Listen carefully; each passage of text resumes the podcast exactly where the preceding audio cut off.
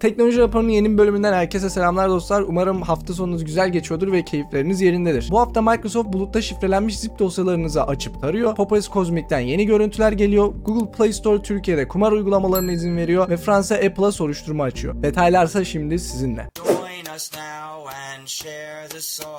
Brave tarayıcılarına Forgetful Browsing adında yeni bir özellik getiriyor. İşaretlediğiniz siteleri kapattığınız anda çerezleri ve site ön belleğini tamamen temizliyor. Böylece siteye tekrar tekrar girdiğinizde sizi tanımlamasını engelliyor. Güzel bir ekleme olmuş. PopOS'in geliştirdiği Cosmic masaüstü ortamının yeni görüntüleri yayınlandı. İlk görüntülerde Cosmic paneli nasıl kişiselleştirebileceğimizi görüyoruz. Gnome'un panelini kişiselleştirmeye kıyasla çok daha kolay ve anlaşılabilir gözüküyor. İkinci görüntüde ayarlar sayfasını görüyoruz. PopOS'in renk seçimi ve sadeliği hoşuma gidiyor. Blog yazılarının devamında da HDR desteği ve erişebilirlik planlarını anlatıyorlar. Resimlere baktığımızda çok güzel gözüküyor. Açıkçası Hyperland'i pek bırakasım yok çünkü bir süredir daha Hyperland'e alıştım ama Cosmic Desktop çıktığında birkaç hafta denemeyi düşünüyorum. EPSXJ'nin 2.7.5 sürümü yayınlandı. Bu sürümde Windows ve macOS versiyonları için ekran görüntüsü almayı engelleme özelliği getirildi. Arka planda çalışan Botan 3 şifreleme kütüphanesinin son sürüme güncellenmesiyle birlikte şifre yöneticisinin güvenliği arttırıldı. Ubuntu 23.10 sürümünde PPA'ları yönetme şeklini değiştirecek. Önceden GPT anahtarları ve depolarınız ayrı ayrı dosyalarda saklanıyordu. Ancak şimdi tek bir dosyada ikisi birden olacak. Bir depoyu sildiğinizde GPG anahtarı da silinecek. Böylece daha güvenli bir ortam yaratılacak.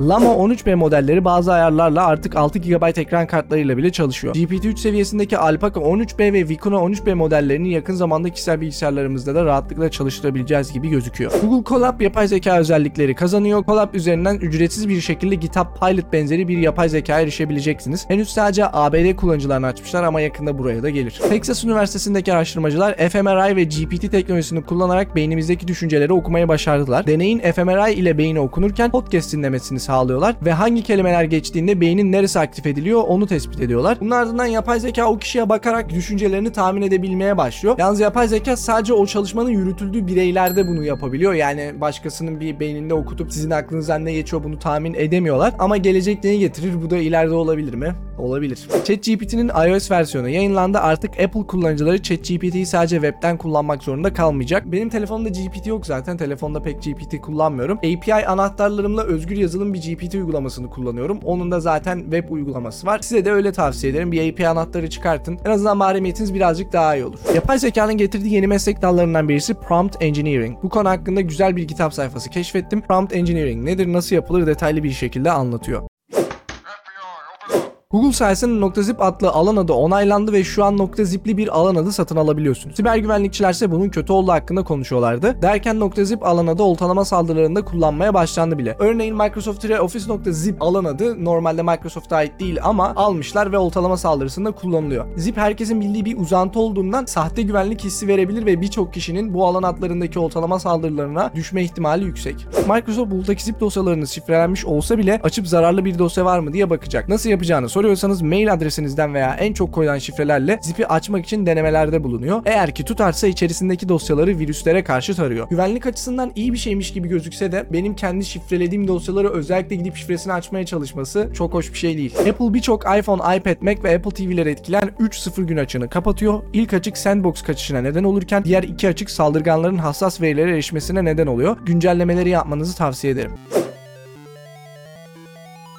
Haftalardır konuştuğumuz Asus Ally çıktı. İncelemelere baktığımda genel olarak yorumların iyi olduğunu görüyorum. Ancak anlamadığım bir şey Asus nasıl cihazı bu kadar ucuza satabiliyor? Steam tek cihazını ucuza satıyor çünkü mağazadan kar elde ediyor. ROG Ally galiba sürümden kazanmaya çalışıyor. Habere göre ise Ally'da PlayStation 3, Switch ve 360 oyunlarını rahatlıkla oynayabiliyorsun. Steam'de bir oyunu satın aldığınızda 2 saat oynayıp beğenmezseniz iade edebiliyordunuz. Steam'e gelen yeni bir özellikle birlikte oyunun 90 dakikalık demosunu satın almadan da oynayabiliyorsunuz. Demo derken bu arada kısıtlanmış bir demodan bahsetmiyoruz. Oyunun full sürümünü tamamen indirip 90 dakika boyunca ne yapmak istiyorsanız yapabileceksiniz. Tabi buna oyunun ek olarak izin vermesi gerekecek. İlk bu şekilde çıkan oyunsa Dead Space. Şu an dilerseniz 90 dakika ücretsiz Dead Space'i oynayabilirsiniz. Türkiye için artık Play Store'da kumar oyunları yayınlanabilecek. Yani gerçek para karşılığı oyunu oynayıp gerçek para kazanabileceksiniz. Yakın zamanda bireylerin paralarını çalan ya da para kazanacağım diye yüklediği uygulamanın zararlı yazılım olduğunu göreceğimiz uygulamaları duyar gibiyim. Damn, son, where'd you find this? Seçim günü Twitter hükümetin isteğinden dolayı bazı tweetlere olan erişimleri engelledi. Diğer türlü Twitter erişimi engelleriz demişler. Bu duyuruyu aslında Twitter 13 Mayıs'ta yapmış ama nedense daha yeni öğrendim. Elon Musk'a bu konuda eleştiriler gelince ne yapalım bütün platform kapansa daha mı iyiydi şeklinde bir cevap verdi. Avrupa Komisyonu Microsoft'un Blizzard'ı satın almasını onayladı. Microsoft bu konuda bir söz vermiş. Avrupa'daki oyuncuların 10 yıl boyunca Blizzard oyunlarını dilediği bulut servislerinden oynayabilir demiş. Gözünde ne kadar duracaklar acaba? Ben Microsoft'un bu kadar oyun stüdyosu almasına karşıyım. WhatsApp dilediğiniz konuşmaları kitleme özelliğini getiriyor. Böylece şifreniz veya parmak iziniz olmadan o konuşmalara kimse erişemiyor. Telefonunuz birden fazla kişinin eline geçiyorsa kullanışlı olabilir. iPhone'lar sizin sesinizle konuşabilecek. Yazılım sesinizle 15 dakikalık bir eğitim süreci geçirdikten sonra istediğiniz her şeyi kendiniz söylemişçesine söyleyebilecek. Tabi bunun iyi kullanım alanları olabilir erişilebilirlik açısından ama nedense benim aklıma hep kötü kullanım alanları geliyor. Şu an bile yapay zeka kullanarak işte milletin banka hesaplarına erişmeye çalışan bir kesim var biliyorsunuz. De bunu herkese erişebilir yapınca ne olur bilmiyorum. Windows 11'e gelen yeni bir güncelleme L2TP IPsec protokolünü kullanan VPN hızlarını düşürüyor ve görünüşe göre şu anki tek çözümü yapılan güncellemeyi sistemden kaldırmak. Fransa Apple'ın telefon tamirlerini kısıtlayarak planlı eskitme yapmasından ötürü soruşturma başlatıyor. Apple tarafından henüz yorum yok ama zaten daha önceden yazılım tarafında da planlı eskitme yaptıklarını açıklamışlardı. Google 2 yıl boyunca aktif olmayan hesapları sileceğini açıkladı. Daha sonrasında insanlar doğal olarak merak etti ve dedi ki acaba bu insanların YouTube videoları da mı gidecek? Öyleyse çünkü milyonlarca insanın YouTube videosu silinecek. Düşünün ya 2 yıldır aktif olmayan sadece birkaç video atmış ya da belki bir 10-15 video atmış bir sürü YouTube kanalı var. Bunun ardından da Google YouTube videoları olan hesapların silinmeyeceğini duyurdu. Bu haftanın kötü haberlerinden birisi Apple Türkiye'deki ürünlerine %10 zam yaptı. Böylece en düşük iPhone 14 fiyatı 35.999 TL oldu. Netflix'in reklam ücretli versiyonu 5 milyon kullanıcıya ulaştı. Henüz bu Türkiye'de mevcut değil ancak burada da aynı olayı eksen yapıyor diye biliyorum. Açıkçası o kadar uzun süredir reklam izlemiyorum ki dizimin veya filmin ortasında reklam girse muhtemelen kafayı yerdi. Nvidia RTX 4060 serisini duyurdu. RTX 4060 Ti 8 GB modeli 399 dolardan 16 GB modeli 499 dolardan satışa çıkacak. 4060 ise 299 dolar olacak. Bağlantıdan teknik farkları öğrenebilirsiniz. YouTube televizyonlara 30 saniyelik geçilemez reklamlar ekleyecek. Geçilemeyen 30 saniyelik reklamlar kulağa uzun geliyor. YouTube televizyondan izleyenleriniz varsa bu durumu rahatsız edici buluyor musunuz? Yetişkinlerin %39'u hastalandıklarında Google'dan kendilerine teşhis koyuyor. Ben de GPT veya Google gibi teknolojik ürünlere danışıyorum ama birkaç belirti yüzlerce hastalık anlamına gelebilir. O yüzden araştırmanızı yaparken bunu sürekli aklınızda tutun. İnsanlar olarak ister istemez birkaç belirtiyi gördüğümüzde Aa, acaba bu hastalık bende mi var diye düşünüyoruz. Hepimizin başına geliyor. Ve tabi doktora gözükmeyi de ihmal etmeyin. Samsung varsayılan arama motoru olan Google'u değiştirmeyeceğini açıkladı. Demek ki Microsoft ikna edici bir sayı verememiş veya Samsung tarafı buna değmeyeceğini düşünmüşler.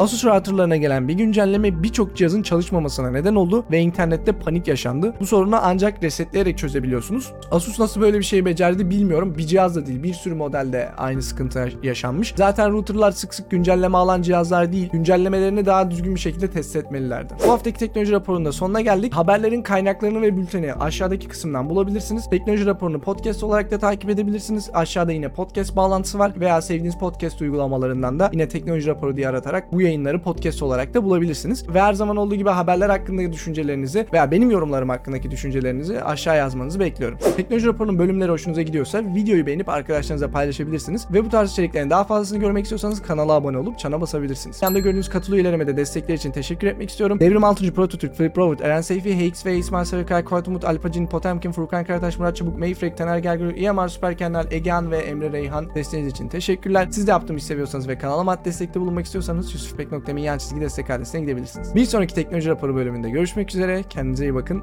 Hoşçakalın.